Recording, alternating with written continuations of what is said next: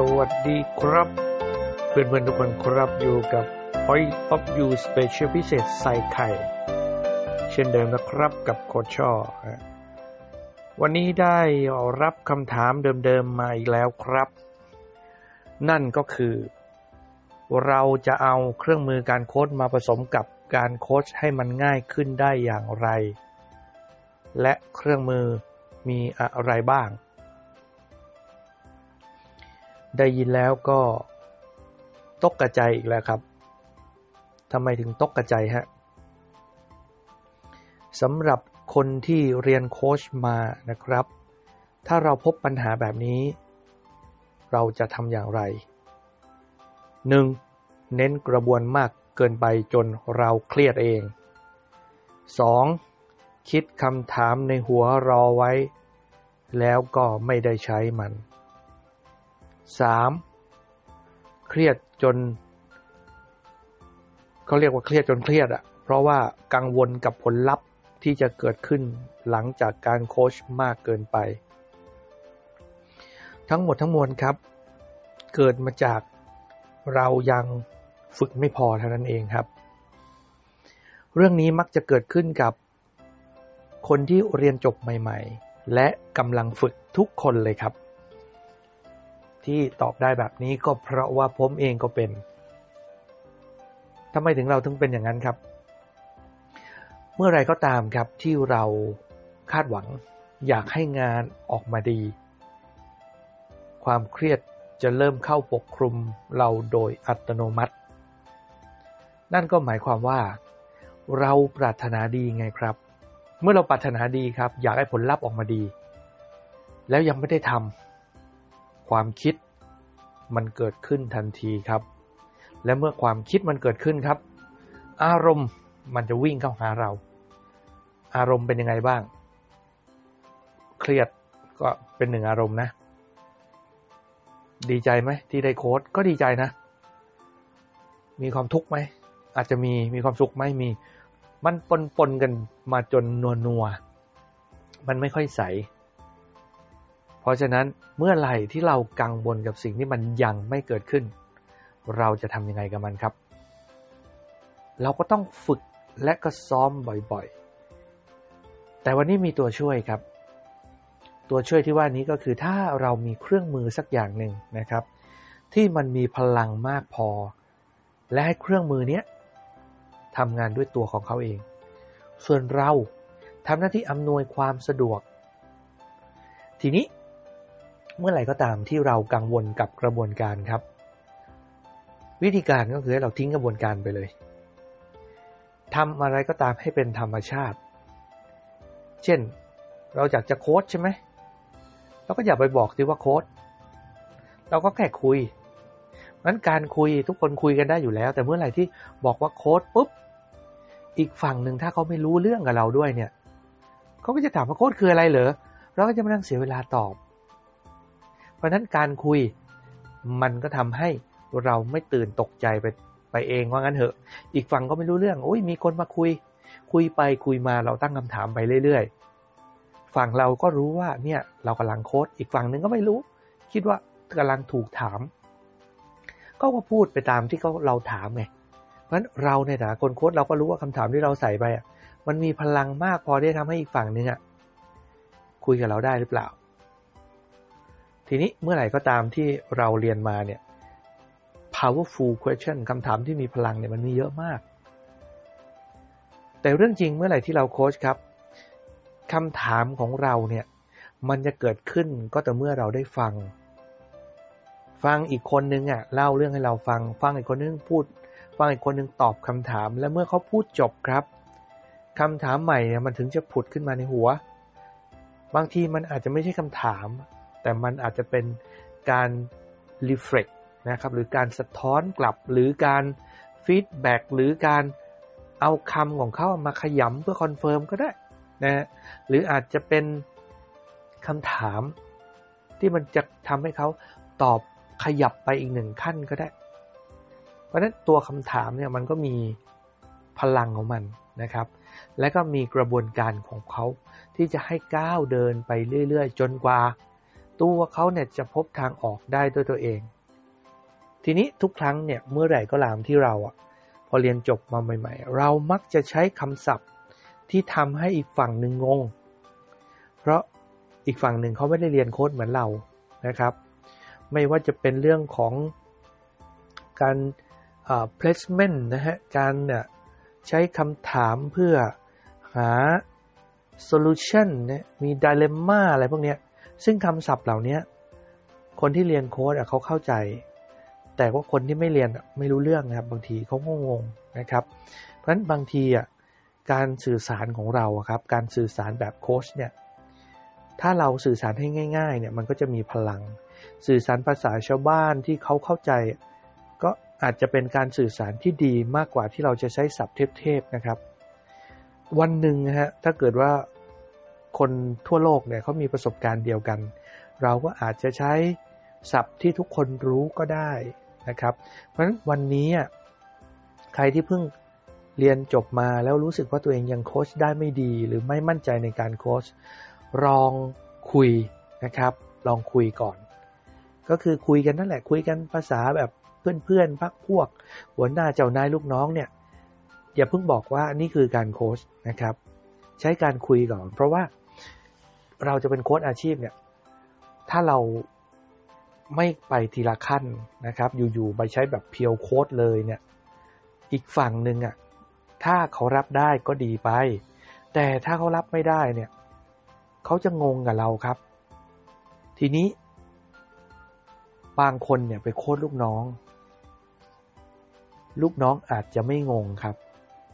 ตอบเราได้ไปฉากเลย แต่อาจจะกลัวก็ได้ถึงได้ตอบออกมาแบบนั้น และคำตอบเฮ้ยทำไมสวยหรูดูดีจังเลย นี่เราโค้ดเก่งเลยเนี่ยนะครับ ก็ว่ากันไปนะฮะทีนี้บางคนเนี่ยตั้งคำถามไป มันเกิดอาการแบบว่า aha moment อะเชื่อไหม aha moment เนี่ยคนอื่นไม่รู้เรื่องนะพวกเราโค้ชกันเองเราจะรู้เรื่องนะเกิด awareness อ่าว่ากันไป เกิดการตระหนักรู้เกิดอะไรก็ตามที่เรามักจะใช้คำเหล่านี้ครับ แล้วมันมีผลสะเทือนทางอารมณ์คือ เกิดภาวะร้องไห้น้ำตาไหลขึ้นมาฉะนั้นภาวะแบบนี้ครับ มันอาจจะเกิดขึ้นได้หรือเกิดขึ้นไม่ได้ หรือไม่เกิดขึ้นก็ได้เอาว่างั้นแล้วกัน แต่น้ำตาไม่ใช่ KPI ของการโค้ชนะครับ เพราะฉะนั้นเราอาจจะเข้าใจว่าเฮ้ยน้ำตาไหลว่าเฮ้ยเกิดอะไรขึ้น บางคนตกใจฮะ แล้วก็บางคนก็อาจจะคิดว่า โอ้โหถ้าเราโค้ดจนแบบว่าน้ำตาไหลเนี่ยมันเราอาจจะทำได้ดีก็ได้ ซึ่งมันก็อาจจะดีหรือไม่ดี เราก็ไม่รู้ไงฮะ เพราะว่าเรื่องนี้เป็นเรื่องของคนที่ถูกโค้ชในเคสหลาย ๆ เคสที่ผมไปโค้ดเนี่ย ก็มีนะ น้ำตาไหล ร้องไห้ มียิ้มมีหัวเราะอะไรพวกนี้ครับ มันก็เป็นอารมณ์ที่มันถูกขับออกมา เพื่อบ่งบอกถึง เวลาณขณะนั้นที่เขารู้สึกที่เขาเป็น เพราะนั้นเราต้องจับให้ได้ว่าเบื้องหลังของการร้องไห้น่ะคืออะไรนะครับ เบื้องหลังของเสียงหัวเราะเบื้องหลังของรอยยิ้มทั้งหมดเนี่ยมันคืออะไร ถ้าเราสามารถฟังหรือเข้าใจให้ลึกไปกว่าความรู้สึกที่แสดงออกมา มันก็จะทำให้เราเนี่ยก้าวหน้าขึ้นไปเรื่อยๆนะครับ และเราก็จะเก่งขึ้น เพราะฉะนั้นไม่ต้องกลัวเลยครับว่าวันนี้ เราจะกังวลกับผลลัพธ์ เราจะกังวลกับคำถาม เราจะกังวลกังวลกังวลกังวล เราจะเครียดทุกสิ่งทุกอย่าง ที่มันจะเกิดขึ้นหลังจากที่เราโค้ดหรือระหว่างการโค้ดก็ตาม ทั้งหมดทั้งมวลเนี่ยมันจะรู้ว่าแต่เมื่อเราได้ทำมันครับ เพราะฉะนั้นจงอย่ากังวลกับสิ่งนี้มันยังไม่เกิด ระหว่างที่ทำก็อย่ากังวลครับ เพราะสุดท้ายแล้วเราก็ไม่รู้หรอกว่ามันจะเกิดอะไรขึ้น โค้ดที่เก่งบางคนเนี่ย ไปเจอคนที่แบบว่างงงมึนๆบางทีเขาก็เขาก็ไปไม่เป็นเหมือนกันนะฮะโค้ชที่ไม่เก่งบางคนเนี่ย ไปโยนคำถามโดนจุด โอ้โหเกิดแบบว่าพลังมากมายมหาศาลจนทำให้คนนั้น หลุดพ้นจากวงจรที่เขากำลังติดขัดอยู่ ก็อาจจะเป็นไปได้ ซึ่งไม่มีใครรู้หรอกครับ เพราะฉะนั้นอย่าไปกังวลครับ ส่วนเรื่องตัวช่วยที่จะเอามาช่วยนะครับ ปกติผมจะใช้เครื่องมือตัวหนึ่งที่ชื่อว่า Points of View นะครับ ซึ่งหลาย ๆ คนที่ฟัง Point of View Special พิเศษใส่ไข่ก็จะรู้ว่า ผมมักจะใช้เครื่องมืออยู่ ตัวเดียวเท่านั้นแหละนะครับ ผมจะไม่ค่อยใช้กระบุกเอ้ยกับเรียกกับกระบี่แล้วไม่ค่อยใช้เครื่องมือตัวอื่น เพราะ point of view เปรียบเสมือนเครื่องมือ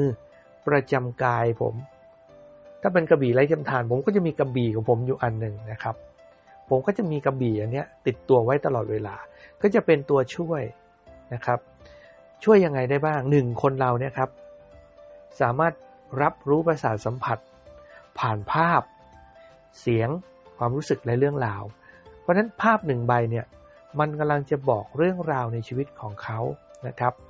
ทีนี้ในการ์ดมันจะมีคำด้วย มันก็เชื่อมโยงกับสมองซีกซ้าย ที่เป็นหมดของโลจิกและเหตุผล สมองซีกขวาซึ่งเป็นจินตนาการ เมื่อไหร่ก็ตามที่ สมองเราเนี่ยเกิดความไม่สมดุล เพราะแน่นอนที่สุดว่า เราไม่อาจรู้เราว่าในการใช้ชีวิตประจำวันเราใช้สมองซีกไหน ในการดำเนินชีวิตนั้นเครื่องมือตัวนี้จะมาช่วยให้เกิดความสมดุลระหว่างสมองซ้ายขวานะฮะทีนี้ในการดำเนินชีวิตของเรา สมองเราจะมี survival mode หรือสมองส่วนเอาตัวรอด มันจะทำงานโดยอัตโนมัติ เพราะฉะนั้นสิ่งที่เราจำเป็นจะต้อง ใช้คือเครื่องมือเนี่ยเขาจะมีกระบวนการตัวหนึ่ง ที่ทำให้เราเกิด meditation หรือเขาเรียกว่ามีสมาธิ กระบวนการนี้เรียกว่าการ pausing หรือการหยุดชั่วครู่ อาจจะด้วยเสียงเพลงนะครับ อาจจะด้วยความสงบ อาจจะด้วยนิทาน หรืออาจจะด้วยเสียงอะไรก็ได้ที่ทำให้คนเราเนี่ยสามารถอยู่ในช่วงที่เราสงบนิ่งได้ และเราก็จะมีสติมีสมาธิ ในการโค้ชภาษาโค้ชเขาเรียกว่า clearing space เรียกภาษาบ้านๆว่ากวาดโต๊ะให้เรียบร้อย พร้อมที่จะทำงาน ประมาณนี้นะครับ เพราะฉะนั้นกระบวนการที่สำคัญก็คือเราต้องเคลียร์ทุกอย่างให้เรียบร้อยเพื่ออะไรครับ เพื่อการคุยขยายมุมมอง ขยายความคิด ให้เราสามารถไปมองในจุดที่เราพลาดไป มองในจุดที่เรามองไม่เห็น มองในจุดที่เรามองข้าม มองในทรัพยากรที่เรามี มองในโอกาสที่มันจะเข้ามา มองใน next step ของเรา มองไปในอดีต มองไปปัจจุบัน แล้วก็มองไปอนาคต ซึ่งคำถามเหล่านี้มันก็จะวนอยู่แค่นี้เช่นมันสำคัญกับเรายังไง เราจะเชิญอะไรเข้ามาเพื่อก้าวข้ามสิ่งนี้ไป เราต้องการอะไรกันแน่ อะไรคืออุปสรรคที่จุดรั้งเราไว้ next step ของเราคืออะไร อะไรที่เราสามารถเริ่มได้ทันที อะไรที่เราสามารถทำได้เป็นอันดับแรก แล้วเรื่องที่จะทำเนี่ยมันสำคัญกับเรายังไงบ้าง เราสามารถก้าวข้ามไปเจออะไรต่อไปที่เราคาดว่าเราอยากจะเจอ สิ่งที่เราค้นพบอยู่ปัจจุบันเนี้ยมันมีอะไรบ้างที่เราสามารถหยิบขึ้นมาใช้ได้เลยหนทางข้างหน้าที่เราอยากเห็นมันเป็นยังไงนั่นคำถามเหล่านี้ครับ เป็นคำถามที่บอกว่า เราก็เคยเจอมา แต่เราจะหยิบมาใช้ตอนไหนล่ะครับฉะนั้นคลังคำถามเหล่านี้ครับ มันควรจะถูกฝังไว้ใน DNA หรือในมันสมองเรา เมื่อไรก็ตามที่เราเจอเรื่องราว ของโคชชี่เราของคนที่เราโค้ชของลูกน้องเราของเพื่อนของอะไรก็ตามที่เราไปคุยกับเขา เราก็สามารถหยิบคำถามเหล่านี้มาใช้ได้ ซึ่งคำถามที่ผมเล่าให้ฟังเมื่อกี้ครับ อยู่ในเครื่องมือ Point of View อยู่แล้ว เพราะฉะนั้นเครื่องมือนี้ใช้ง่ายนะครับ ถ้าใครมีโอกาสได้ใช้ เราจำคำถามจำกระบวนการจำ process และเรานำไปใช้ เมื่อไหร่ก็ตามที่เราฝึกบ่อย และเรานำเครื่องมือนี้ไปใช้ในการโค้ชการโค้ชของเราก็จะง่ายขึ้นเร็วขึ้น เมื่อไหร่เราจำคำถามได้คำถามของเราก็จะคมขึ้น เมื่อไหร่ที่เรานึกไม่ออก เราให้การ์ดเป็นสื่อแทนใจของเรา และให้โคชีหรือลูกน้องเราหรือคนที่เราคุยด้วย เขาพูดสะท้อนมุมมองที่เขาเห็นออกมา เราในฐานะโค้ชหรือเป็นคนที่คอยพาเขาไป คอยช่วยเขานะครับ เราก็สามารถเป็นเพียงคนอำนวยความสะดวก ให้เครื่องมือที่ทรงพลังทำงานของเขาไป และเราก็จะเป็นโค้ดที่ยอดเยี่ยม และใช้เวลาไม่นาน และถ้าเราทำซ้ำบ่อยๆ บ่อย ๆ เจอคนมากขึ้น สิ่งที่เรากังวลก็จะคลายมาลาย หายไปในทันที ซึ่งการเป็นโค้ดมืออาชีพ ไม่ได้ยากอย่างที่เราได้ฟังมา เพียงแต่เรามันฝึก มันทำความเข้าใจ และก็รีเฟล็กตัวเองนะครับ feedback ตัวเองด้วยให้ coachee feedback เรา ให้เพื่อน feedback เราให้เจ้านาย feedback เรา ว่าเราทำได้ดีหรือหาเพื่อนหา mentor มาคอยดูแลเราว่าเราโค้ดเก่งขึ้นหรือยังนะฮะหาที่ปรึกษาหน่อยหนึ่งก็ได้นะมันเช็คตัวเองอยู่บ่อยๆ และเราก็เก่งขึ้น ผมเชื่อว่าทุกคนทำได้แน่นอนนะครับ อยากโค้ดกับผมติดต่อได้นะฮะอยากให้ผมเป็นพี่เลี้ยงติดต่อได้เช่นกัน อยากให้ผมไปสอนติดต่อได้บอกมานะครับ อยากคุยเฉยๆ ก็บอกมาได้นะครับ ชอบหรืออยากรู้ อะไรก็ตามคุยกันครับ ถ้าไลน์มานะครับ c h o r underscore เลข7 Facebook กับพงปนศพัสระหรือโคชอบปรับความคิด หรือเนี่ยคอมเมนต์เข้ามาใน Point of View Special พิเศษใส่ไข่เราก็คุยกันได้ เพราะนั้นณนะตั้งแต่วันนี้ไปครับคลายกังวลเรื่องการโค้ชการโค้ชไม่ใช่เรื่องยากครับ มันทำมันฝึกครับ และเราจะเก่งขึ้นเอง ถ้าวันนี้คุณได้ฟังบทนี้ครับ แสดงว่าคุณมาถึงจุดจุดหนึ่งแล้ว อย่างน้อยไม่ได้เริ่มที่หนึ่งแล้ว อาจจะเริ่มที่สองนะครับงั้นวันนี้ก็แค่นี้แหละนะฮะ ลาตรีสวัสดิ์ครับผม สวัสดีครับ